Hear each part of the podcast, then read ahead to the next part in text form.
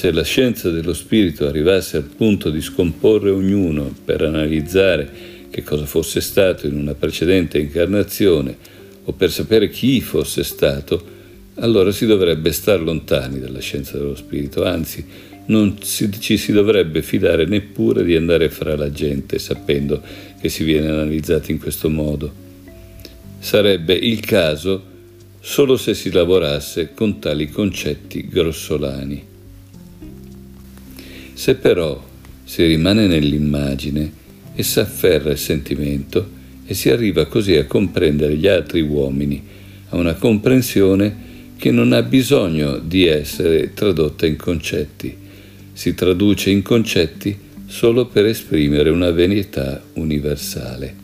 E le verità emergono dai particolari, dei quali però non è opportuno fare uso. Questo va compreso nel modo più profondo. Tali verità si comprendono ancora, ma se si va oltre, ciò che è destinato a illuminare l'umanità può condurre con molta facilità a manifestazioni assurde Pensiamo solo a come avvenga con facilità e di continuo che si parli in un modo generico di reincarnazione. Una volta in un nostro gruppo parlai del rapporto fra reincarnazione e autoconoscenza. Anche su questo tema è necessario essere prudenti e quella volta, a proposito di reincarnazione e autoconoscenza, dissi è bene cercare di applicare alla propria autoconoscenza certi concetti che si possono trarre dalla scienza dello spirito.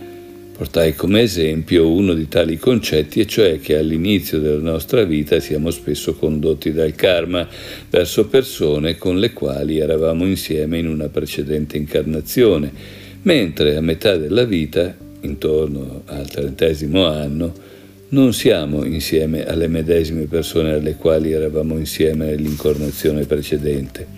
Indicai diverse regole. Nella mia conferenza si può trovare anche come la reincarnazione possa essere applicata all'autoconoscenza. Ma che cosa produsse tutto ciò in un dato momento? Portò a qualcosa di ben preciso. Dopo poco tempo accadde che un certo numero di persone fondasse un cosiddetto club dei reincarnati.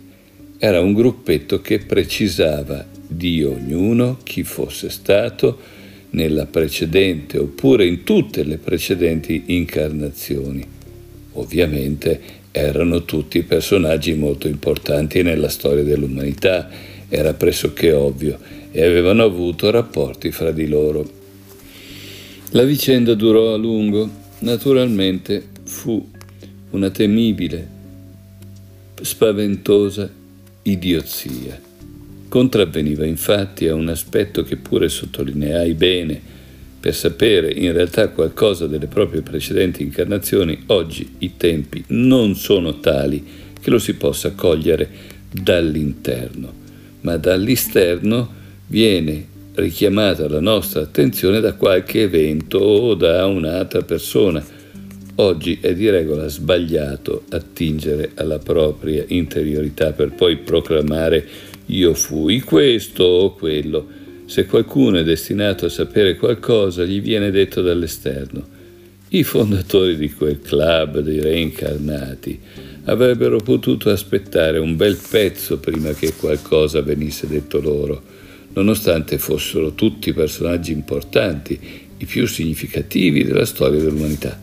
Quando la cosa divenne di dominio pubblico, come si suol dire, e la gente incominciò a chiedere su quali basi poggia tutto questo, si rispose lo dovevamo fare. Abbiamo ascoltato la conferenza nella quale si disse che si deve coltivare l'autoconoscenza nel senso della, della reincarnazione Partendo da lì ci siamo sforzati di riflettere chi fossimo nelle vite precedenti e quali relazioni avessimo avuto reciprocamente.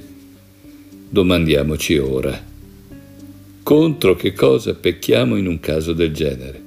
Pecchiamo contro il rispetto che si deve avere di fronte alle grandi verità spirituali. Quel rispetto richiede che si rimanga nell'immagine fin dove sia possibile uscendone solo quando è necessario.